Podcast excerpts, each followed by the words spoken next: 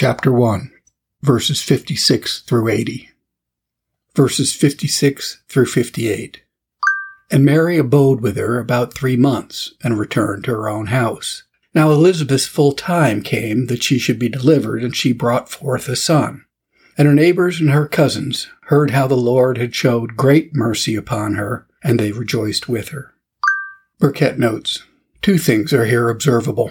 One, the civil courtesy of the Virgin Mary towards her cousin Elizabeth. She stays with her three months, probably till she was delivered and brought to bed, not leaving her just at the time of her travail. For the angel had told Mary, verse 36, that it was then the sixth month with Elizabeth, after which Mary stays with her three months, which made up the full time. To visit and accompany our friends in the time of their distress is not only an act of civil courtesy, but of religion and piety not a matter of indifference, but of duty.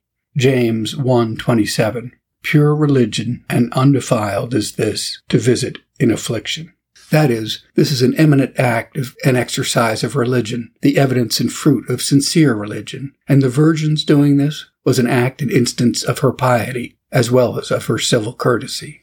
Observe, too, the religious joy and spiritual rejoicing which the neighbors and kindred expressed at the lying in of Elizabeth. They did not meet together upon that great occasion only to eat and drink and make merry, but they rejoiced that the Lord had showed great mercy upon her.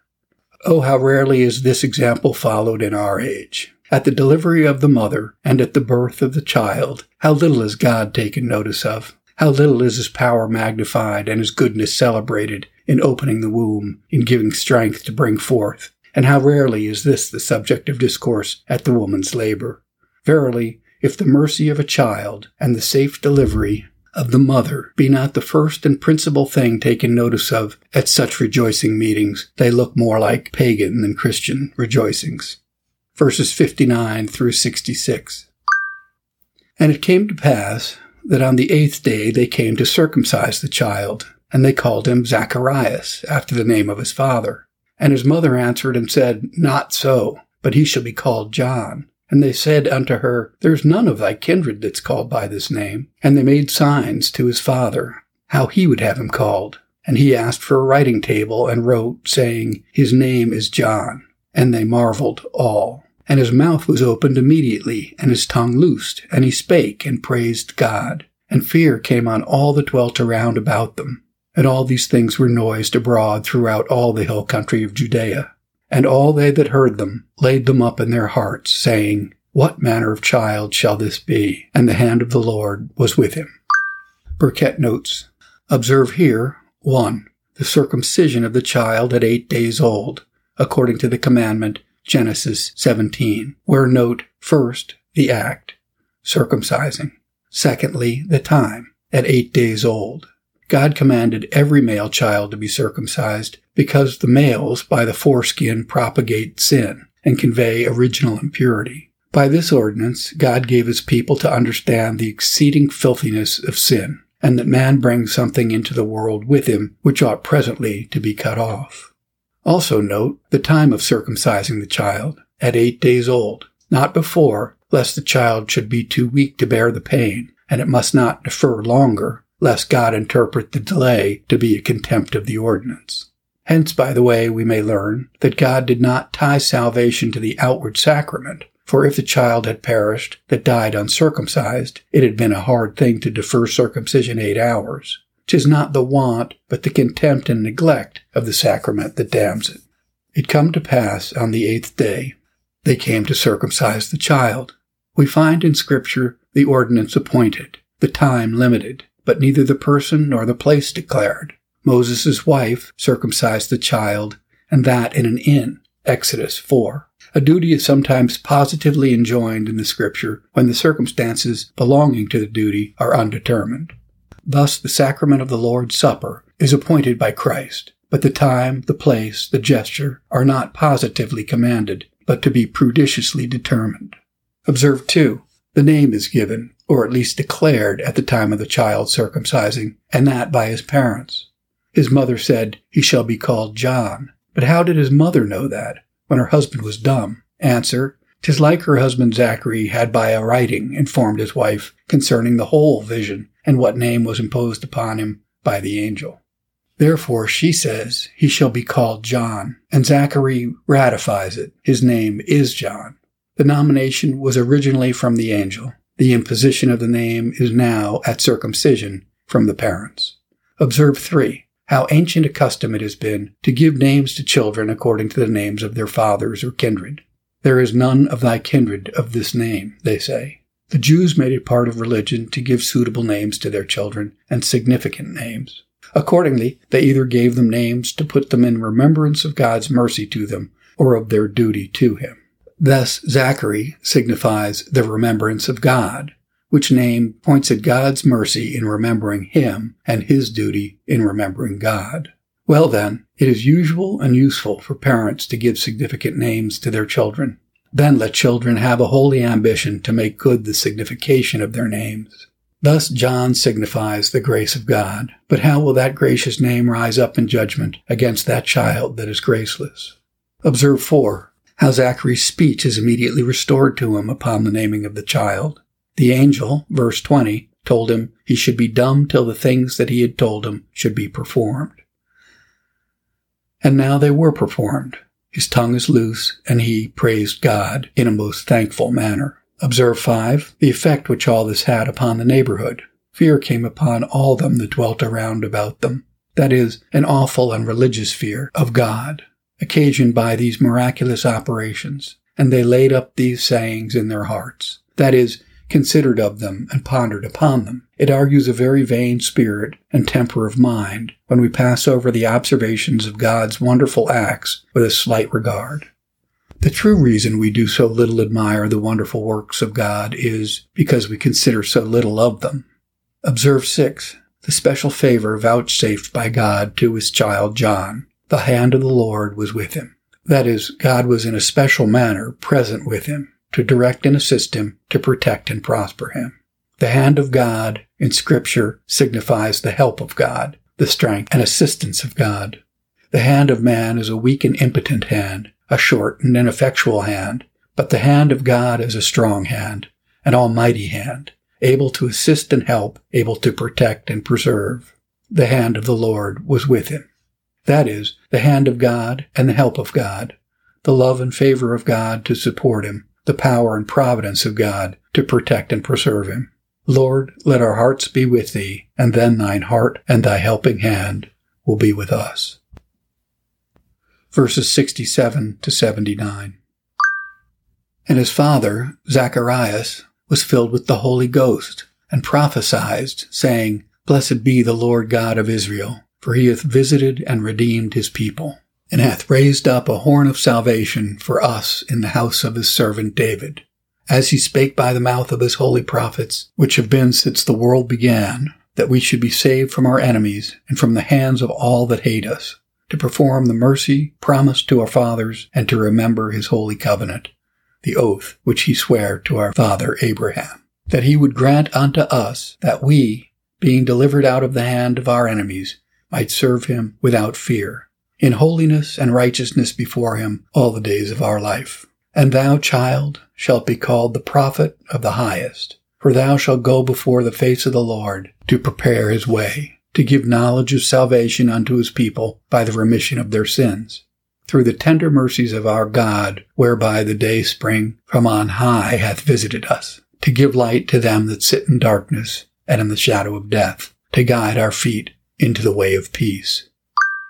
Burkitt notes, Observe here that no sooner was Zachary recovered and restored to his speech, but he sang the praises of his Redeemer and offers up a thanksgiving to God. The best return we can make to God for the use of our tongue, for the giving or restoring of our speech, is to publish our Creator's praise, to plead his cause, and to vindicate his honor. Observe, too, what it is that Zachary makes the subject matter of his song what is the particular and special mercy which he praises and blesses God for.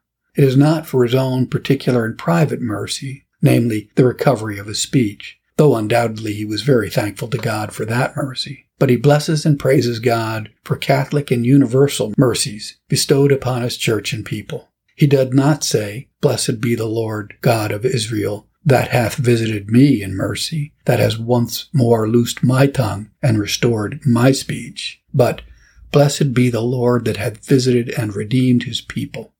Whence learn that it is both the duty and disposition of a gracious soul to abound in praise and thankfulness to God for more Catholic and universal mercies towards the Church of God than for any particular and private mercies, how great soever, towards himself. Blessed be God for visiting and redeeming his people. Observe three. In this evangelical hymn, there is a prophetical prediction, both concerning Christ and concerning John. Concerning Christ, he declares that God the Father had sent him of his free mercy and rich grace, yet in the performance of his truth and faithfulness, and according to his promise and oath, which he made to Abraham and the fathers of the Old Testament.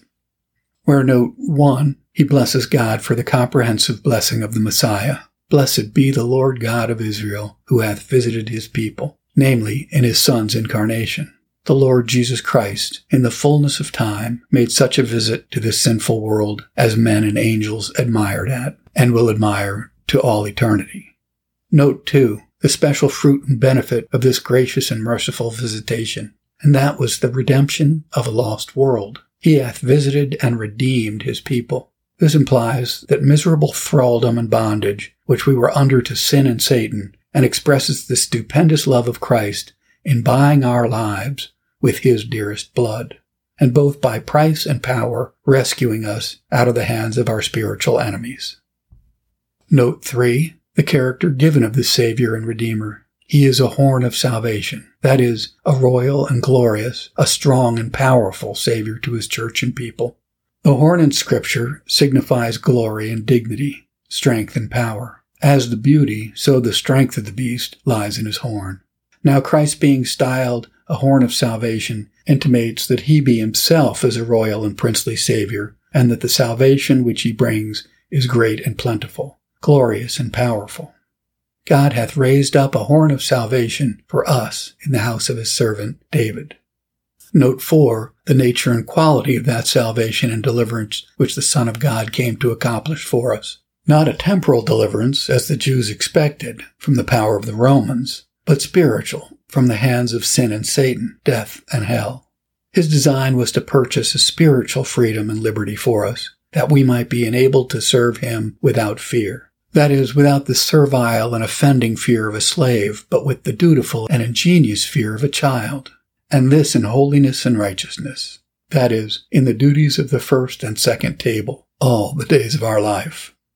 Learn hence that believers who were slaves of Satan are by Christ made God's freemen. Secondly, that as such they owe God a service, a willing, cheerful, and delightful service without fear, and a constant, preserving service all the days of their life. That, we being delivered out of the hands, etc. Note 5. The source and fountain from which this glorious Savior and gracious salvation did arise and spring, namely from the mercy and faithfulness of God, to perform the mercies promised to our forefathers, and to remember his holy covenant, the oath which he swore to our father Abraham. Learn hence that the Lord Jesus Christ, the mercy of mercies, was graciously promised and faithfully performed by God to his church and people. Christ was a free and full mercy, a suitable and seasonable mercy, and a satisfying mercy, an incomparable, unsearchable, and everlasting mercy, which God graciously promised in the beginning of time and faithfully performed in the fullness of time. Thus far, this hymn of Zachary respects the Messiah. Observe, four, how he next turns himself to this child and prophesies concerning him. And thou, child, shall be called the prophet of the highest, etc. Where note 1 the nature of his office. Thou shalt be a prophet, not a common and ordinary one, but a prophet of the highest rank, the messenger of the Lord of hosts. A prophet thou shalt be, and more than a prophet. Note too, as the nature of his office, so the quality of his work. Thou shalt go before the face of the Lord to prepare his way. Thou shalt be a herald and harbinger to the Most High. Thou shalt go before the face of the Messiah and by thy severe reproofs and powerful exhortations shall prepare his way before him, and make men fit and ready to receive this mighty Savior. Thou, child, shalt be as the morning star to foretell the glorious arising of this Sun of righteousness. Learn hence, 1. That it is the highest honor and dignity to serve Christ in the quality and relation of a prophet. 2. That it is the office and duty of the prophets of Christ to prepare and make fit the hearts of men to receive and embrace him. Observe 5 that Zachary, having spoken a few words concerning his son, then returns instantly to celebrate the praises of our Savior, comparing him to the rising sun, which shined forth in the brightness of his gospel, to enlighten the dark corners of the world. Through the tender mercies of our God, whereby the day spring from on high hath visited us, to give light to them that sit in darkness.